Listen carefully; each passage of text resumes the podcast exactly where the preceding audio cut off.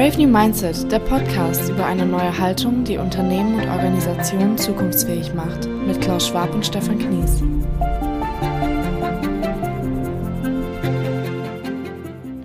Brave New Mindset, auf der Suche nach der Haltung, die uns zukunftsfähig macht. Heute wird in der Wirtschaft und in Organisationen viel über Transformation im Kontext von Digitalisierung, neuen Geschäftsmodellen und Nachhaltigkeit gesprochen. Häufig stehen dabei die Themen Technologie und Businessmodelle im Vordergrund. Natürlich sind technologische und unternehmerische Innovationen wichtig, aber wir sind überzeugt, dass echter Wandel nur dann gelingen kann, wenn er die Menschen mit ihrer Haltung in den Mittelpunkt stellt, also deren innere Einstellungen, ihre Wertvorstellungen, Denkweisen und auch ihre Emotionen. Deshalb machen wir uns auf die Spurensuche nach der Haltung, die uns zukunftsfähig macht. Darüber unterhalten wir uns mit Führungspersönlichkeiten aus der unternehmerischen Praxis, um aus ihren Erfahrungen für die Bewältigung zukünftiger Herausforderungen zu lernen. Hallo liebe Hörerinnen und Hörer, wir freuen uns auf einen sehr spannenden Gast heute. Und zwar haben wir zu unserem heutigen Gespräch Felix Schmitz eingeladen und mit ihm wollen wir über die Haltung, die uns zukunftsfähig macht, sprechen. Felix Schmitz ist Head of Investor Relations und Head of Strategic Sustainability beim deutschen Stahl- und Metallhändler Klöckner und Co. Und ähm, ja, erstmal herzlich willkommen, Herr Schmitz. Ähm, ähm, wir freuen uns, dass Sie sich die Zeit nehmen und vielleicht mögen Sie sich unseren Hörerinnen und Hörern einmal kurz vorstellen. Hallo, vielen Dank für die Einladung ähm, und äh, gerne stelle ich mich auch direkt mal vor. Also mein Name, haben Sie gerade schon gesagt, ist Felix Schmitz. Ich bin bei Klöckner und Co. Head of Investor Relations und Head of Strategic Sustainability. Also ich bin für zwei Zentralbereiche zuständig. Ich bin seit zwanzig siebzehn bei Klöckner und äh, war vorher eher im Kapitalmarktumfeld unterwegs und das passt auch ganz gut zu meiner Rolle im Bereich Investor Relations. Bisher habe ich mit der Nachhaltigkeit allerdings eher weniger zu tun gehabt. Das ist vielleicht aber auch ein Vorteil. Man schaut auf jeden Fall etwas frischer auf die Dinge. Wir gehen bei Klöckner das Thema Nachhaltigkeit sehr strategisch an, haben einen sehr strategischen Blick auf das ganze Thema. Ähm, gar nicht so sehr nach innen gerichtet, sondern vor allen Dingen auch nach außen gerichtet. Und ich bin froh, dass ich diese Themen im Gleichklang miteinander begleiten darf. Sehr spannend. Unser Thema ist die Haltung, die uns zukunftsfähig macht. Was sind momentan die größten Veränderungstreiber, die Sie und Ihr Unternehmen bewegen? Also was sind so die, die, die wichtigsten Themen gerade? Ja, da würde ich ganz gerne mal ein bisschen zurückgehen. Also das Thema Transformation, auch mit der Terminologie, ist für Klöckner kein ganz neues. Wir haben das schon mal ein bisschen geübt in den letzten Jahren. Im Jahr zwanzig vierzehn, und ich würde vielleicht sogar noch einen Schritt weiter zurückgehen, vielleicht zur, zur, zur Finanzkrise zweitausendsieben, zweitausendacht, an die wir uns alle noch ganz gut erinnern können. Das hat strukturelle Veränderungen in die Stahlindustrie, in der wir uns befinden, gebracht. Und diese strukturellen Veränderungen, mit denen mussten wir erstmal ein paar Jahre klarkommen. Unser ehemaliger C E O Gisbert Rühl hat die Antwort dann in der Digitalisierung gesucht und auch gefunden. Wir haben im Jahr zwanzig vierzehn damit begonnen, unser doch sehr tradiertes Geschäftsmodell rundum zu erneuern, zu digitalisieren, die Geschäftsprozesse in die digitale Welt zu holen, haben dort auch zum damaligen Zeitpunkt sehr ungewöhnliche Schritte und neue Schritte unternommen, um unser Geschäftsmodell dann letztendlich zu transformieren. Das hat einige Jahre gedauert, wir sind aber sehr, sehr weit gekommen. Wir haben zum Beispiel einen digitalen Umsatzanteil von nahezu fünfzig Prozent, also wirklich äh, sehr vorzeigbar. Wir haben viele digitale Tools selber gebaut. Und darf ich eine Frage stellen? Was heißt digitaler Umsatzanteil? Das ist der Umsatzanteil, der bei uns über digitale Kanäle abgewickelt wird. Also nicht mehr über die analogen Wege. Und in der Stahlindustrie muss man sich das, den analogen Weg als, als, als Fax vorstellen. Ja, mhm. Ich will jetzt nicht bis zur Grundlaube gehen, aber es ist doch schon, äh, schon sehr tradiert gewesen. Das mhm. haben wir geändert und diese Transformation musste natürlich auch in die Köpfe gehen und das hat wunderbar funktioniert. Wir haben da verschiedene, äh, verschiedene Initiativen gehabt. Wir haben ähm, vor allen Dingen aber auch einen digitalen Hub in Berlin gegründet, KlöcknerEye, der auch heute mhm. noch existiert. Also viele Unternehmen haben da ähm, ja ähnliche Initiativen unternommen, haben das wieder abgebrochen. Bei uns ist das immer noch sehr erfolgreich. Wir bringen es sogar jetzt noch näher ans, ähm, ans, ans ähm, operative Geschäft ran mhm. und diese Transformation ist also geübt. Das ist gleichzeitig auch die größte Veränderung nach wie vor bei uns in der Industrie. Wir bringen das jetzt schon aufs nächste Level. Es geht bei uns nicht mehr nur noch um die Digitalisierung, sondern vor allen Dingen auch um die Automatisierung mhm. der Geschäftsprozesse. Vom Wareneingang, vom, vom, vom Kauf des Produktes, des Stahlproduktes bis zum Ausgang zum Kunden, alles was dazwischen liegt, wird und muss automatisiert werden. Das ist der, der eine wesentliche Treiber, der unsere Industrie stark verändert hat und noch viel stärker verändern wird zukünftig. Mhm. Und das nächste Thema ist vor allen Dingen das Thema der Nachhaltigkeit. Aus unserer Sicht, und äh, da spreche ich, denke ich, für das Management der, der gesamten Company, wird dieser Treiber noch viel bewegender sein für die gesamte Industrie. Und ähm, es geht da gar nicht so sehr darum, um reine Risikomitigation, sondern es geht um das Nutzen von Chancen. So mhm. sehen wir das vor allen Dingen. Und vor allen Dingen auch, wie wir es besser machen können als der Wettbewerb. Wir haben uns da aus meiner Sicht ganz gut positioniert, mhm. aber die Reise hat gerade erst begonnen. Mhm. Aber können Sie das ganz kurz, was heißt denn das für die Stahlindustrie? Also Nachhaltigkeit und Stahl, wie, also ganz kurz umrissen, was sind da die Themen? Ich kann mir vorstellen, die Energie, die man benutzt, so, das liegt auf der Hand, aber gibt es da weitere Themen?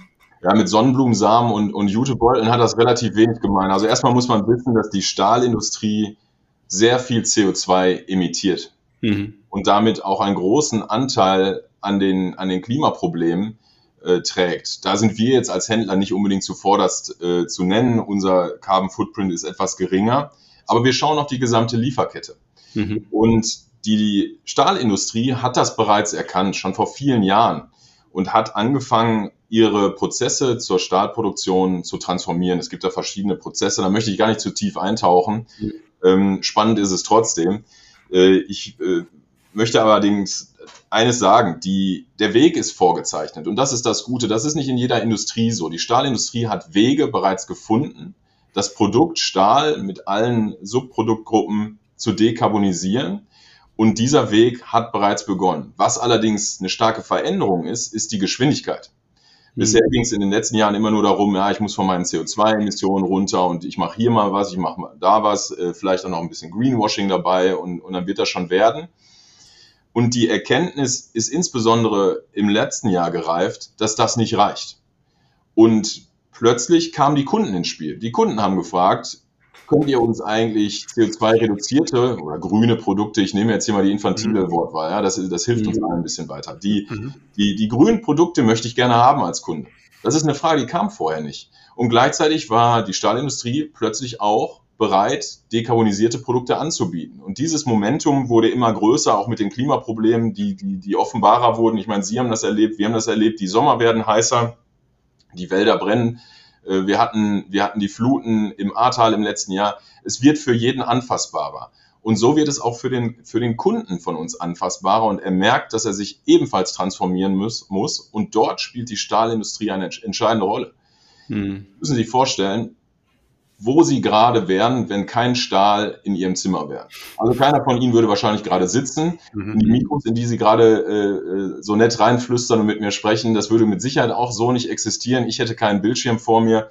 Äh, und viele Dinge im alltäglichen Leben und auch im nicht alltäglichen Leben würden fehlen.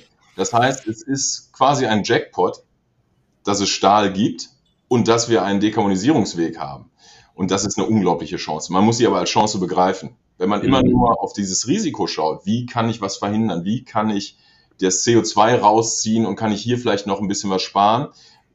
Wir glauben, dass das nicht die Lösung ist. Die Lösung sind innovative Produktionswege, von denen wir jetzt gerade sprechen, Innovationslösungen für unsere Kundinnen und Kunden und vor allen Dingen äh, den dauerhaften Prozess zu begleiten. Mhm.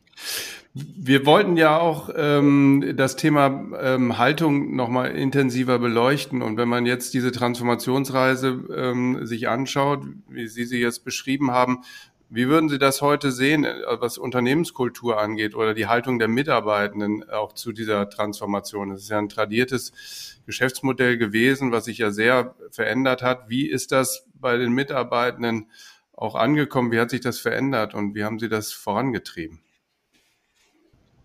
Also erstmal möchte ich dazu sagen, dass es sicherlich sehr, sehr gut war, dass wir diese Digitalisierungsübung schon vor einigen Jahren begonnen haben. Diese Transformation war schon sehr tiefgreifend. Die Stahlindustrie, und da gehe ich auch noch mal wieder ein paar Jahre zurück, die gibt es schon sehr, sehr, sehr lange.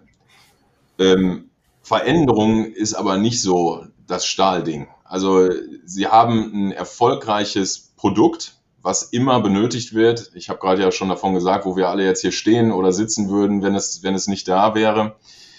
Und Und dieser Erfolg dieses Produkts hat auch dazu geführt, dass es relativ wenig Veränderungsprozesse gibt. Es gibt mit Sicherheit Stahlmanager mit, mit, mit hundert Jahren Erfahrung, die würden mir jetzt widersprechen und sagen, ja doch, es gab ja immer äh, Veränderungen. Verglichen mit dem, was wir jetzt sehen, sind sie aus meiner Sicht vernachlässigbar. Mhm. Diese Übung der Digitalisierung, die wir vor einigen Jahren begonnen haben, hat dazu geführt, dass unsere Mitarbeiterinnen und Mitarbeiter es auch geübt haben, ständig in Transformation und Veränderung zu denken.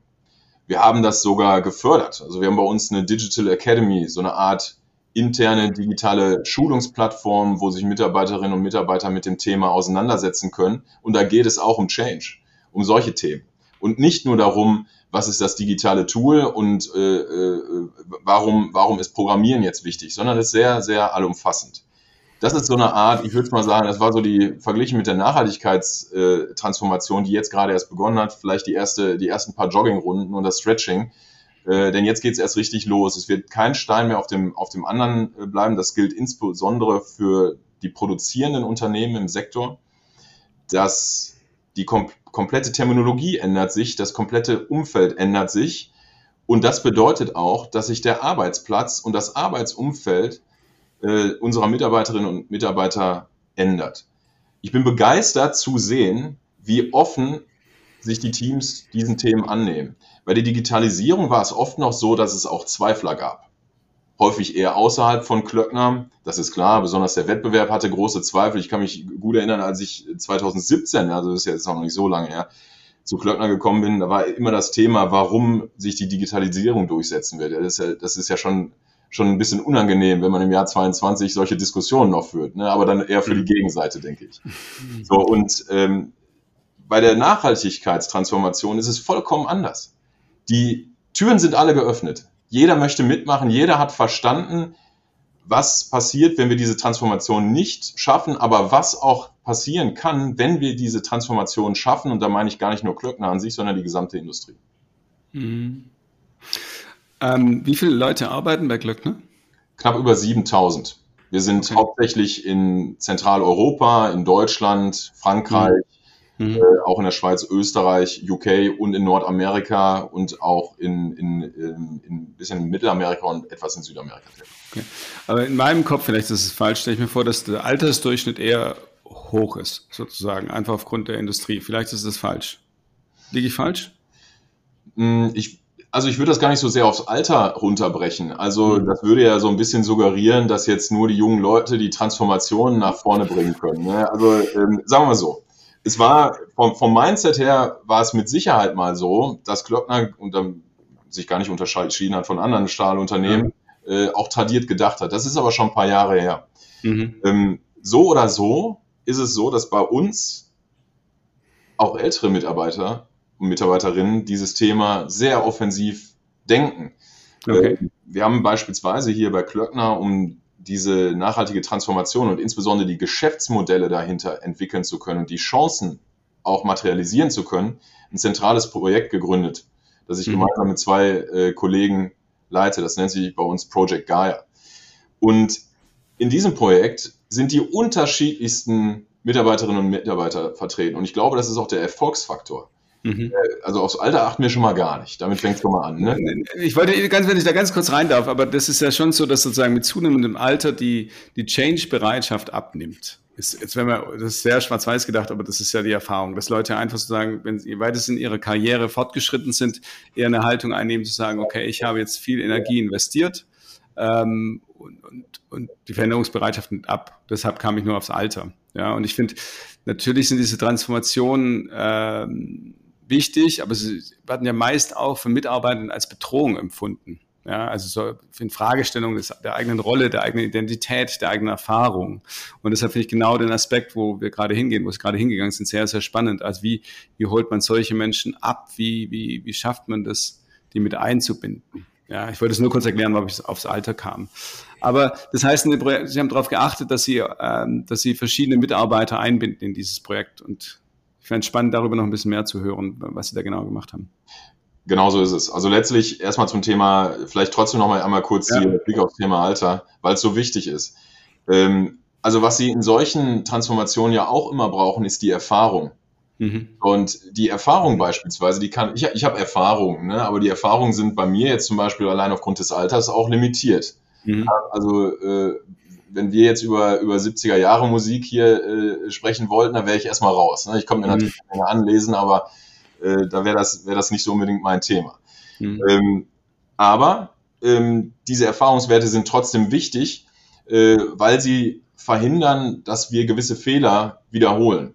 Wenn man mhm. Fehler initial macht, ist das okay. Wenn Sie Fehler ständig wiederholen, ist das nicht okay. Und ähm, deswegen ist das so wichtig, darauf auch zu achten. Und vielleicht ist hier aber auch die Trenngröße. Es gibt natürlich äh, Veränderungen und Transformationen, die vielleicht mit dem Alter schwerer zu bewältigen sind. Ich sehe hier genau das Gegenteil. Also bei unserer Nachhaltigkeitstransformation, vor allen Dingen, weil wir es damit verbunden haben, lö- nach Lösungen zu suchen, die mhm. auch Lösungen für unsere Kundinnen und Kunden sind, ähm, sehe ich eine große Bereitschaft, über alle Altersgruppen hinweg da mitzumachen. Jetzt mal zu dem Projekt, was wir gemacht haben. Also letztlich haben wir im letzten Jahr erkannt, dass sich die Dynamik ändert. Wir sind Händler. Ein Händler muss immer einen Trend erkennen oder sollte, wenn er ein guter Händler ist, einen Trend erkennen, bevor er zum Trend wird. Und wir haben im letzten Jahr gespürt, dass sich der Wind etwas dreht. Es gab vor circa anderthalb oder fast zwei Jahren den ersten äh, Produzenten, der mal mit Green Steel auf den Markt gekommen ist. Es hat am Ende keinen interessiert. Mhm. Im letzten Jahr war die Gesamtgemengelage plötzlich eine ganz andere.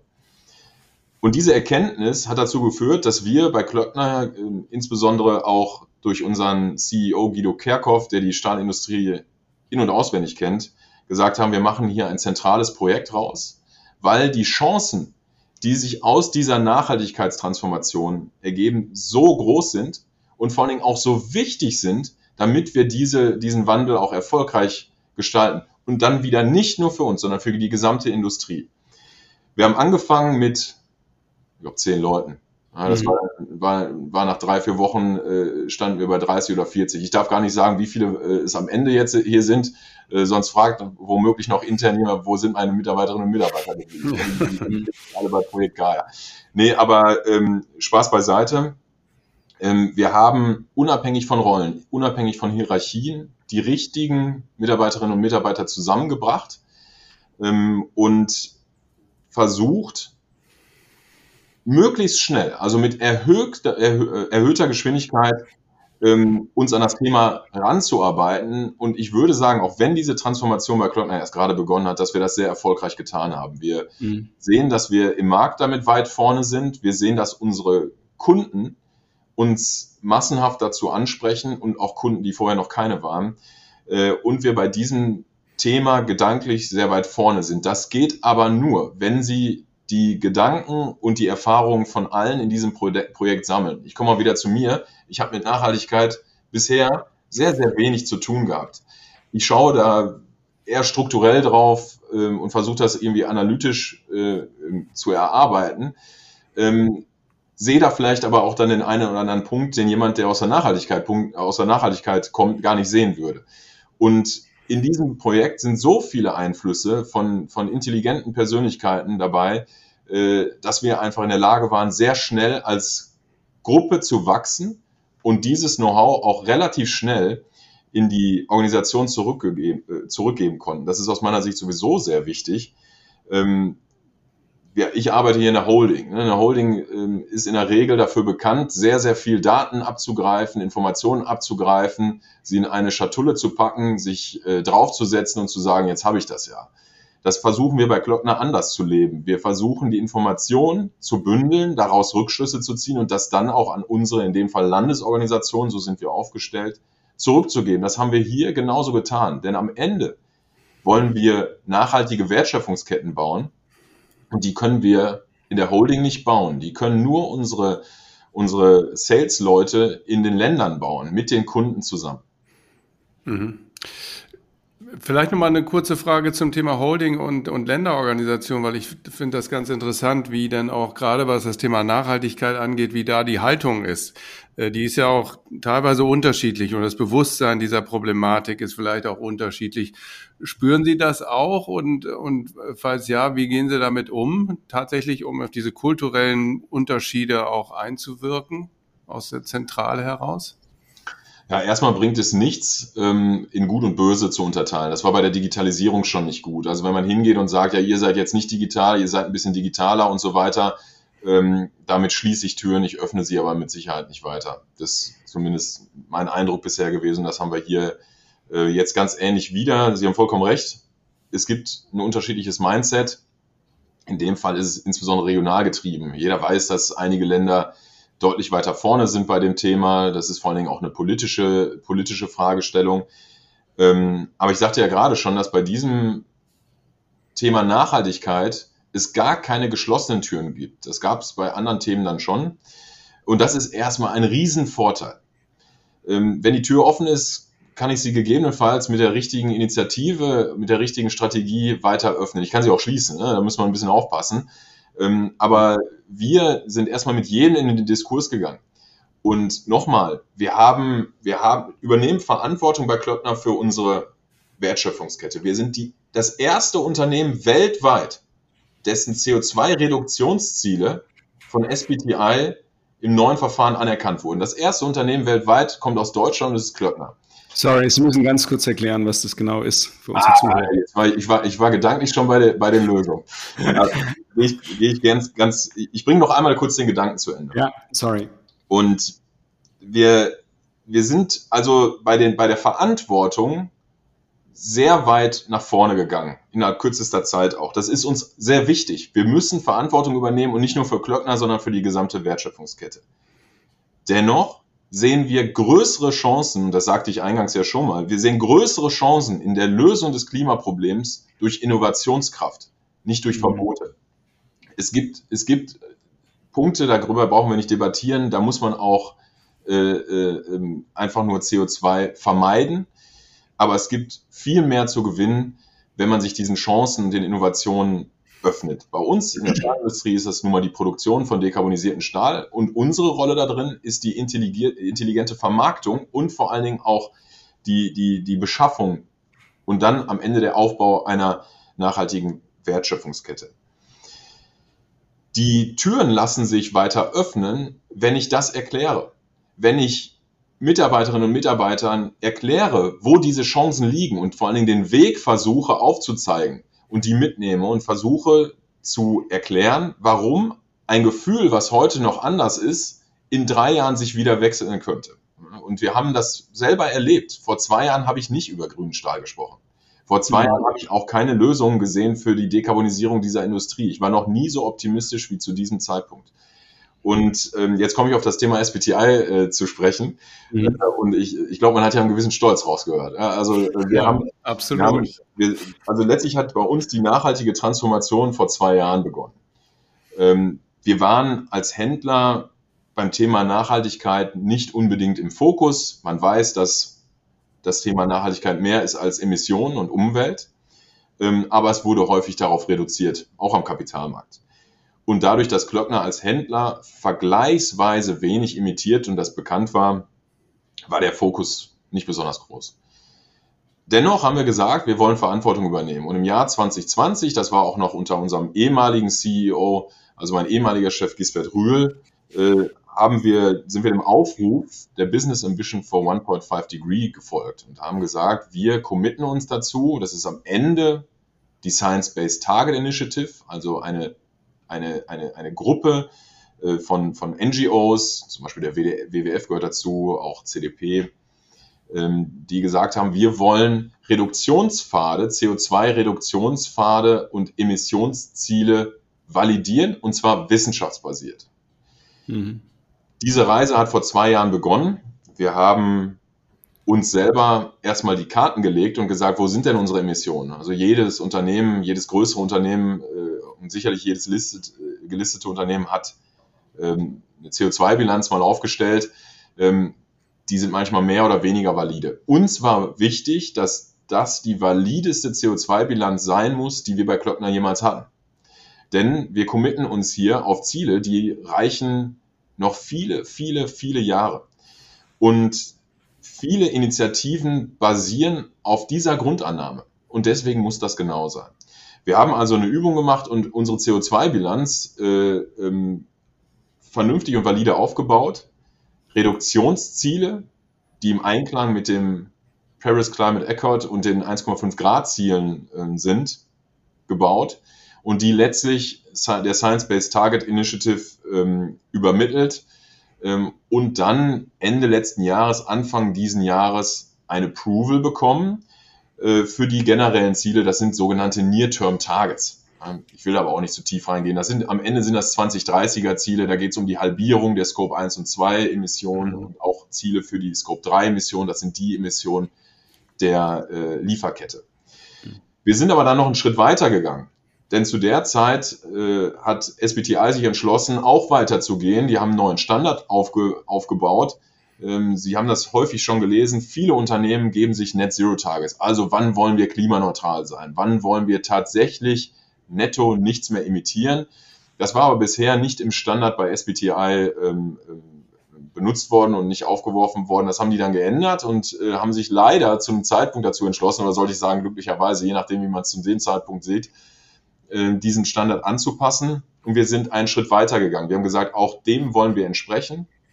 Wir machen die Übung innerhalb kürzester Zeit ganz ähnlich nochmal, haben uns dann auch mit unseren Net-Zero-Targets, die im Wesentlichen heißen, dass wir unsere Scope eins und zwei, also die Klöckner-eigenen Emissionen, wenn man so sagen möchte, bis zwanzig vierzig äh, netto null zu setzen äh, und insgesamt mit der Lieferkette bis zwanzig fünfzig netto null zu sein, an die S B T I ähm, gesendet und das Approval bekommen. Und bislang gab es nur ein paar Pilot-Companies, äh, die das erreicht haben. Wir sind jetzt die erste Company weltweit gewesen, die das gemacht hat.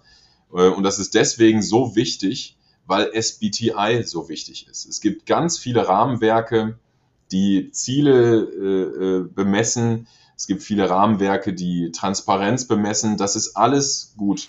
Aber S B T I ist deswegen so relevant geworden und auch deswegen sind so viele Unternehmen dahinterher, äh, ihre Ziele von denen validieren zu lassen, weil sie erstens wissenschaftsbasiert sind und aktuell sind und zweitens äh, extrem ambitioniert sind. Und ich würde sogar noch einen Schritt weiter gehen, weil sie drittens äh, praxisrelevant sind.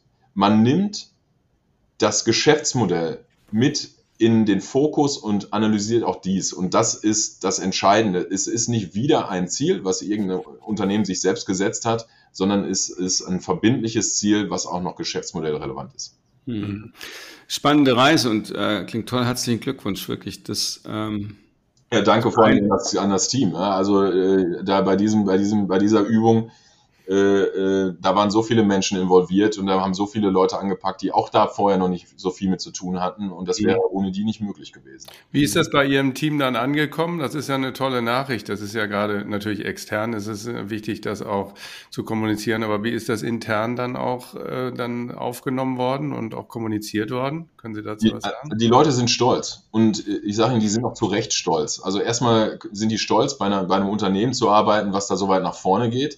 Aber jeder hat da auch seinen Beitrag geleistet. Ne? Also einige natürlich direkt bei der Erarbeitung der Ziele, viele, viele direkt auch, weil die bei der Datensammlung dabei waren, viele aber auch indirekt, weil sie jetzt erkennen, wie sie selber einen Beitrag zur Erreichung dieser Ziele machen können. Und wir haben das intern gespielt, wir haben es natürlich auch extern gespielt, aber das Interne ist das Tolle, sie, sie, sie werfen einen kleinen Stein ins Wasser und da kommen große Wellen, ganz große Wellen, die eigentlich mit dem Impuls gar nichts mehr zu tun haben.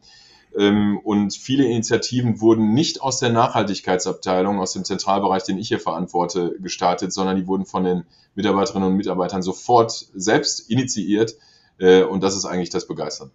Wie haben Sie das gesteuert? Also da muss man ja auch darauf achten, dass sozusagen nicht alle in Aktionismus verfallen. Also wenn das jetzt sozusagen, man will ja genau das, dass sozusagen die Welle durchs Unternehmen geht, aber man muss ja ein Stück weit auch gucken, dass es alles in die richtige Richtung geht. Gab es dann einen Prozess oder wie haben Sie das gestartet? Ja, der Prozess läuft auch noch. Mhm. Ähm, es ist erstens mal ein Dialog. Also wir als, als Strategic Sustainability, die wir versuchen, nachhaltige Geschäftsmodelle zu bauen, ähm, sehen auch da wieder eine, eine Passform für Geschäftsmodelle. Also auch wir werden in der Zukunft ein viel interessanterer Partner für unsere Kunden sein, wenn wir selbst stark dekarbonisiert sind äh, und auch insgesamt nachhaltig auftreten. Also da möchte ich jetzt gar nicht nur das Umweltthema mit reinnehmen.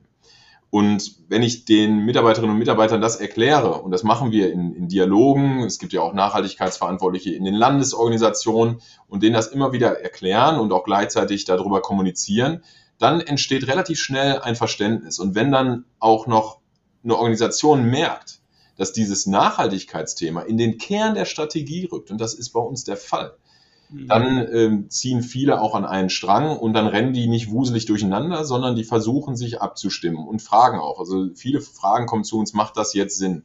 Jedes Land hat bei uns auch individuelle Ziele bekommen und wir sind sogar noch weitergegangen.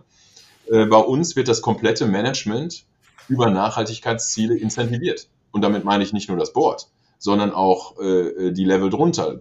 Sind bei uns Management Level eins bis drei. Da gehören äh, die Dekarbonisierungsziele dazu. Da gehören aber auch äh, sogenannte Safety-Ziele. Safety ist in unserer Industrie sehr wichtig. Mitarbeiterinnen und Mitarbeiter sind das Wichtigste in, in unserem Unternehmen. Und wir müssen gut aufpassen, dass es denen auch gut geht und die gesund mhm. vom Arbeitsplatz zurückkehren. Ähm, aber auch weitere Ziele wie Mitarbeiterzufriedenheit. Diese Dinge haben wir auch erst kürzlich mit in die Incentivierung mit eingenommen. Und dann geht natürlich auch die Intention wieder hoch. Hat sie im Laufe der Transformation eigentlich Ihre eigene persönliche Haltung auch verändert? Also was hat es persönlich mit Ihnen gemacht, das, das, das mitzuerleben sozusagen? Ich würde sagen, es hat mich stark verändert. Ich weiß jetzt nicht, ob meine Mitarbeiterinnen und Mitarbeiter in, in den Teams das so auch feststellen würden. Also bei mir hat sich natürlich viel verändert, weil ich gedanklich ganz anders auf das Thema gucke. Also ich glaube, mhm. der, der Optimismus, der spricht mir aus der Seele, hoffe ich. Mhm. Das hat sich bei dem Thema schon geändert. Ich war damals schon ein bisschen pessimistisch, aber jetzt sehe ich die Lösung und ich sehe die Geschwindigkeit. Und ich sehe, was passieren kann, wenn die richtigen Leute zur richtigen Zeit zusammenkommen. Das macht mich sehr optimistisch. Mhm. Ähm, gleichzeitig habe ich aber auch gelernt, äh, diese, wir können diese, diese Reise, die, die kann jetzt nicht eine Person schaffen, die kann jetzt nicht ich schaffen, die kann auch nicht unser C E O alleine schaffen oder sowas, sondern die, die schaffen wir gemeinsam und da braucht man sehr viele Inputs, verschiedene Einflüsse zu und dazu, ähm, um das zu kanalisieren, das ist vielleicht meine Rolle, muss ich zuhören. Mhm. Ja, und äh, sehr viel zuhören. So, jetzt ist das hier ähm, unser, unser Gespräch, natürlich äh, naturgemäß äh, eher Monolog. Äh, aber ich glaube, in den letzten Monaten sehr, sehr viel zugehört zu haben. Das ist ähm, etwas, äh, was aus meiner Sicht da wichtig ist. Ähm, wir sind in der Lage, in diesem Projekt beispielsweise viele Fehler zu vermeiden, weil eine Person nicht einfach losrennt, sondern erstmal auf die andere Person hört. Und ich bin dankbar dafür, dass äh, viele in diesem Projekt nicht auf Hierarchien geachtet haben und nicht gesagt haben, ja, oh, da ist jetzt die Projektleitung, das sage ich jetzt lieber nicht, sondern mhm. gesprochen haben. Und äh, dadurch konnten wir auch als Projektleitung, da spreche ich jetzt für meine beiden Kollegen direkt mal mit, äh, mit Sicherheit einige Fehler vermeiden äh, und selber auch sehr viel lernen. Aber es heißt, ich verstehe es richtig, Sie würden sagen, die Kultur des Unternehmens hat sich durch die Transformation auch ein Stück weit verändert, sozusagen, weiterentwickelt, oder? Substanziell. Und, okay. und, und wenn ich jetzt zurückblicke, die Reise so richtig begonnen hat die zu circa vor einem Jahr. Das mhm. ist kein großer Zeitraum. Ähm, mhm. Das hat aber auch was damit zu tun, dass das gesamte Umfeld, und jetzt bin ich wieder beim Stahl, eher einer, einer Wild-West-Situation gleicht. Es ist mhm. nichts zurechtgelegt. Keiner weiß, wie er mit dem Thema umgehen soll, wie er das kommerzialisieren soll. Und dort, in diese Situation sind wir reingestoßen, haben gesagt, wir gehen jetzt diese Schritte, wir waren schon mal Pionier bei der Digitalisierung, wir werden wieder derjenige sein, der die Füße als Erster aufs Land setzt. Und ähm, das äh, immanent ist dann Geschwindigkeit. Ne? Und diese Geschwindigkeit haben wir bereitwillig aufgenommen ähm, und das führt dazu, dass sich alle relativ schnell ändern. Hm. Ich, ich nenne Ihnen mal ein Beispiel. Wir, wir haben jetzt hier gerade ganz selbstverständlich über Scope eins, zwei, drei Emissionen gesprochen. Mhm. So, also erstmal habe ich da vor vier Jahren nicht drüber gesprochen. Ich weiß nicht, wie es Ihnen geht. Mhm. Aber das, äh, für, für diejenigen, äh, die vielleicht nicht genau wissen, was das ist, das, sind, das ist das Cluster der Emissionen. So C O zwei Emissionen clustern Sie typischerweise nach Scope eins und zwei. Das sind meistens die äh, eigenen Emissionen eines Unternehmens, äh, mehr oder minder. Und dann gibt es noch Scope drei Emissionen. Das sind meistens vor- oder nachgelagerte Emissionen. Es gibt noch ein paar andere, aber das ist jetzt nicht, nicht besonders hilfreich, da in die Tiefe zu tauchen. So, das haben wir vor ein paar Jahren eher nicht auf der Agenda gehabt, zumindest nicht im, im täglichen, äh, im täglichen ähm, Slang. Das hat sich geändert, für mich sowieso. Mhm. Aber wenn Sie jetzt heute mit unseren Einkäufern reden würden, die haben sich vor zwei Jahren mit Sicherheit nicht vorgestellt, dass die heute als, als mindestens mal zweite Frage nach den Scope eins, zwei, drei Emissionen fragen. Mhm. Äh, und diese Denke, diese, diese Wertbeimessung von Emissionen, wir reden jetzt hier viel zu viel über Emissionen, aber äh, diese Wertbeimessung eines Attributs, was vor zwei Jahren vollkommen ignoriert wurde, das führt natürlich dazu, dass sie auch über das Hauptprodukt, ne, bei uns Stahl, ganz anders denken und dann vor allen Dingen auch über die Absatzmärkte ganz anders denken. Und wenn das eine ganze Organisation schafft, etwas zu erkennen, bevor es andere erkannt haben, und diese Diskussion dann mit dem Kunden fortzuführen, den Kunden dabei zu begleiten, dann können sie eine Menge erreichen. Und ich glaube, dass wir gerade in diesem Prozess genau sind. Mhm. Sie haben gerade auch gefragt, wie nehmen wir die, wie nehmen wir die Organisation mit? Also viel interne Kommunikation, das ist ganz klar. Ich selber versuch, versuche da relativ viel auch mal zu schreiben. Das passiert leider, leider wahrscheinlich noch zu wenig. Ähm, aber sie müssen gar nicht nur die eigene Organisation mitnehmen, sondern sie müssen auch andere Organisationen mitnehmen. Und das sind bei uns die Kunden.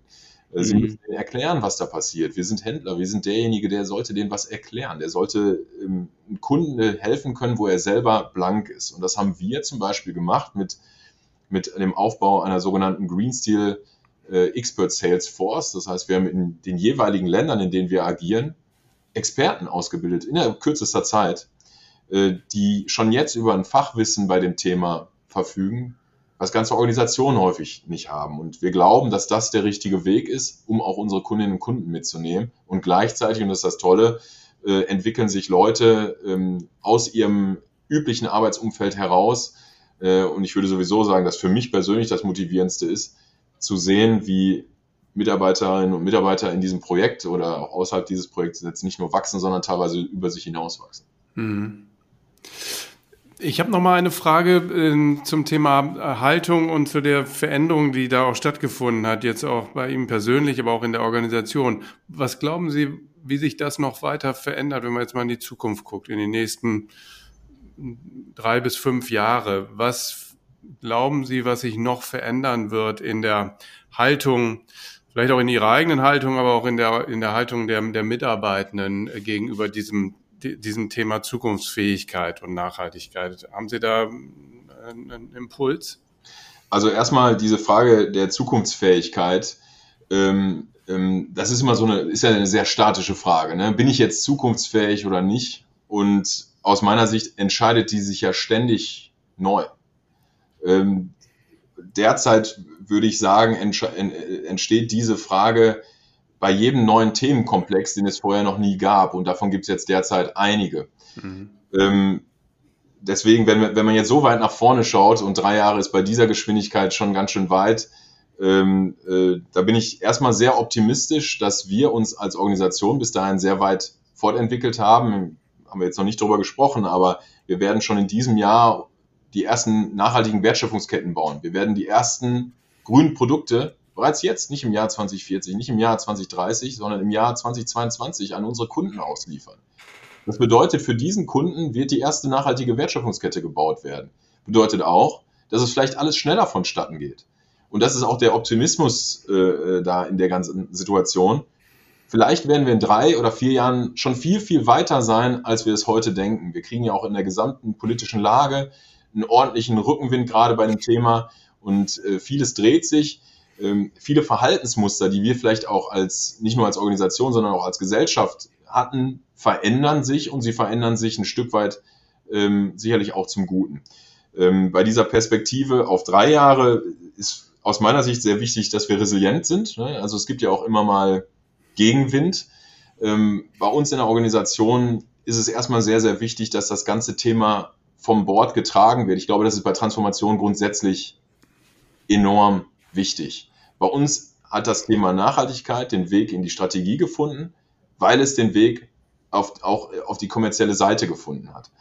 Und dadurch, dass jetzt beispielsweise mein Chef, unser C E O Guido Kerkhoff, dieses Thema auch stark treibt, ist auch die Geschwindigkeit gleichzeitig gewährleistet. Sie müssen nicht mehr ständig, ich übertreibe jetzt mal, irgendwelche Anträge wie beim Finanzamt ausfüllen und warten dann vier Monate, bis sich was ergeben hat, sondern Sie klopfen jemanden auf die Schulter, der dreht sich um und freut sich, dass er mitmachen darf. Und so kommt Geschwindigkeit in den Prozess. Das funktioniert sehr gut.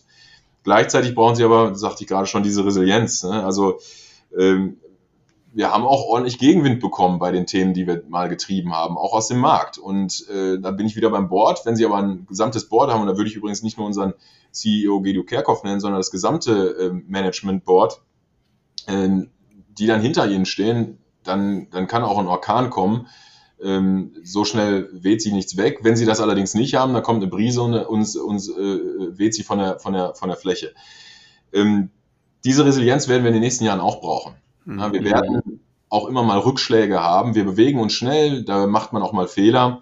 Ähm, aber da bin ich sehr davon überzeugt, dass wir das genau das haben. Äh, und äh, wissen Sie, ich habe ich hab, äh, zwei kleine Söhne. So, der, der eine ist drei, der andere würde jetzt sagen, er ist fast fünf, aber der ist eigentlich äh, noch vier. Ja? Und mhm. ähm, die beiden nähern sich jetzt gerade dem Fußballspiel. Das kann ich nur begrüßen, weil ich selber großer äh, Fußballfan bin. Und wir haben derzeit ein Thema damit, wie wir das Spiel fortsetzen, wenn er einen Tor geschossen hat. Da würde der andere nämlich meistens ganz gerne aufhören zu spielen. Und ich glaube, dass sich das auch immer in den Unternehmenskontext übertragen lässt. Sie müssen aus meiner Sicht, und das haben wir bei Klöckner, den unbedingten Willen haben, diese Transformation erfolgreich gestalten zu wollen und jetzt nicht bei dem ersten Hindernis, bei der ersten Hürde, die Sie haben, vom Feld gehen. Und das bringen wir mit bei Klöckner als Organisation, aber auch in den einzelnen Köpfen der Mitarbeiterinnen und Mitarbeiter. Und deswegen bin ich auch sehr optimistisch. Das waren jetzt schon zwei Erfolgsfaktoren für eine gelungene Transformation, die Sie genannt haben. Also das Thema Resilienz und das Thema vom Board getragen. Die haken die so ab. die, die, die, die ja sehr logisch sind. Und gibt es noch weitere Erfolgsfaktoren? Also weil, ich meine, Sie haben ja recht, Klöckner ist jetzt tatsächlich sowohl beim Thema Digitalisierung wie beim Thema Nachhaltigkeit einer sehr früh dran. Gibt es noch weitere Learnings, wo man sagen könnte, okay, äh, weitere Erfolgsfaktoren neben den beiden genannten, Resilienz und Board-Unterstützung? Ja, die Board-Unterstützung, also das ist sicherlich ganz, ganz wichtig, das ist aber was sehr Organisatorisches. Also ich würde erstmal sagen, erstmal ist wichtig, Offenheit zu haben.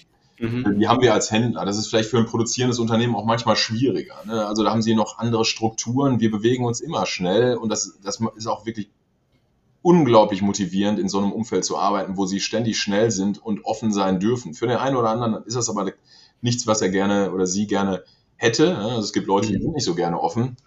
Das brauchen wir aber. Wir brauchen mhm. Offenheit. Wir brauchen Offenheit für Veränderung, denn das, was wir getan haben, hat noch keiner getan. Und wir werden in Zukunft auch Dinge tun, die noch keiner getan hat. Und äh, wenn Sie sich dem verschließen, Sie brauchen immer jemanden, der auch mal Gegenrede leistet. Das meine ich damit nicht. Ne? Also mhm. kritische Auseinandersetzung hat mit Offenheit nichts zu tun. Ähm, aber diese Offenheit braucht man unbedingt. Ich sagte mhm. gerade schon, das Thema Resilienz ist aus meiner Sicht sehr, sehr wichtig.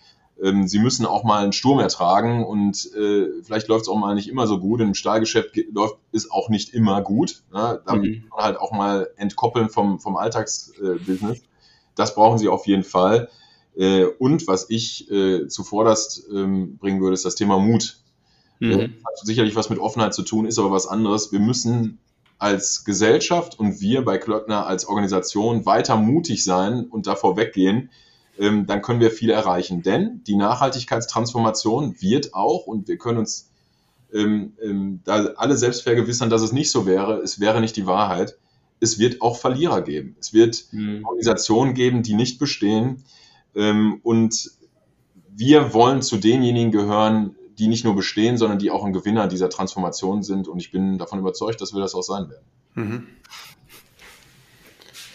Klasse. Also wir würden gerne, glaube ich, noch etwas weiter äh, und intensiver darüber sprechen. Das macht echt Spaß. Ähm, aber ähm, wir müssen, glaube ich, ein bisschen zum Ende kommen. Deswegen haben wir noch mal... Ähm, Ich hätte gerne noch mal eine Frage gestellt, die brennt mir jetzt wirklich dann auch auf den, auf den, auf der Zunge.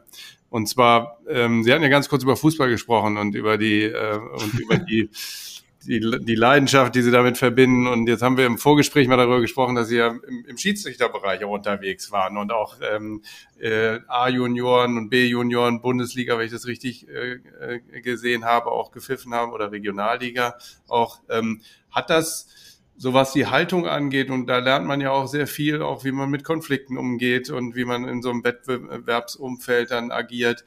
Ähm, haben Sie da was rausgenommen für Ihre Rolle tatsächlich? Nehmen Sie da immer noch was raus aus dieser, aus dieser Karriere, die Sie da gemacht haben?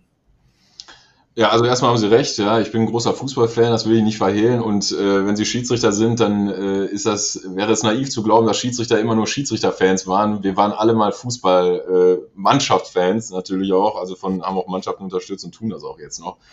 Äh, also ich bin zum Beispiel davon äh, überzeugt, dass erfolgreiche Mannschaften immer ein rotes Trikot tragen müssen. Also da gibt es ja keine Diskussion. Aber äh, tiefer möchte ich da nicht, nicht drauf eingehen. Nach, nachher gibt es ja noch Kritik. Äh, auf, ja, das aus, aus, kann aus, ganz schnell äh, passieren. Ja, genau.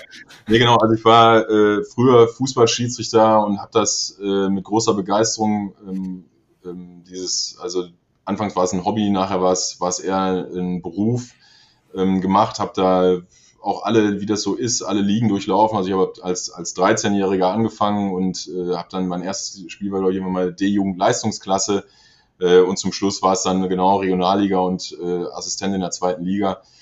Die, diese Zeit prägt einen ganz sicher, das ist äh, ganz, ganz sicher so, ähm, in vielfacher Hinsicht. Der Umgang mit Druck dürfte ein anderer sein bei, bei Schiedsrichtern als bei Nicht-Schiedsrichtern. Ähm, Was man auch unterschätzt, ist, Schiedsrichter sind nicht alleine. Das denkt man immer so. Schiedsrichter agieren in Teams und das sind nicht nur die Dreier-Teams, die sie immer sehen, sondern das sind ganze Teams, mit denen sie sich vorbereiten auf die Spiele. Sie haben Mentoren, mit denen sie sich austauschen. Sie reflektieren die Spielleitung, ihre eigene Leistung ständig, wöchentlich und vor allen Dingen aber auch auf längere Zyklen, über längere Zyklen hinweg. Und das macht natürlich was mit einem. Also sie versuchen, ihre eigene Leistung zu reflektieren. Ähm, aber ich meine, der Titel Ihres Podcasts äh, ist ja sehr eindeutig, ne? Und dieses Mindset, das brauchen Sie auch als Schiedsrichter, auch als Schiedsrichter sind Sie Sportler. Das ist eine Sportart, so begreifen Schiedsrichter das und sie werden dort benotet. Es gibt Tabellen und diese Tabellen entscheiden nachher äh, darüber, ob sie auf- oder absteigen. Und mhm. ähm, deswegen ist es sicherlich was, was mich auch so geprägt hat, dass es mir jetzt äh, in der Rolle hilft. Super, sehr spannend. Ja. Gut, dann vielen, vielen Dank für, für die ganzen Insights, für Ihre Zeit, fürs Teilen. Es war sehr, sehr spannend. Vielen ja, vielen Dank, Dank nochmal, Herr Schmitz, das war super spannend. Wir würden gerne nochmal, äh, glaube ich, nochmal eine, eine zweite Folge machen in, im Nachhinein. Aber äh, das hat sehr, sehr viele Einsichten gebracht und ähm, äh, insofern nochmal vielen Dank für Ihre Zeit. Ja, vielen Dank für die Einladung und mir hat es auch sehr viel Spaß gemacht und äh, ja, ich freue mich auf die zweite Folge. Sehr gut. Danke. Tschüss. Tschüss.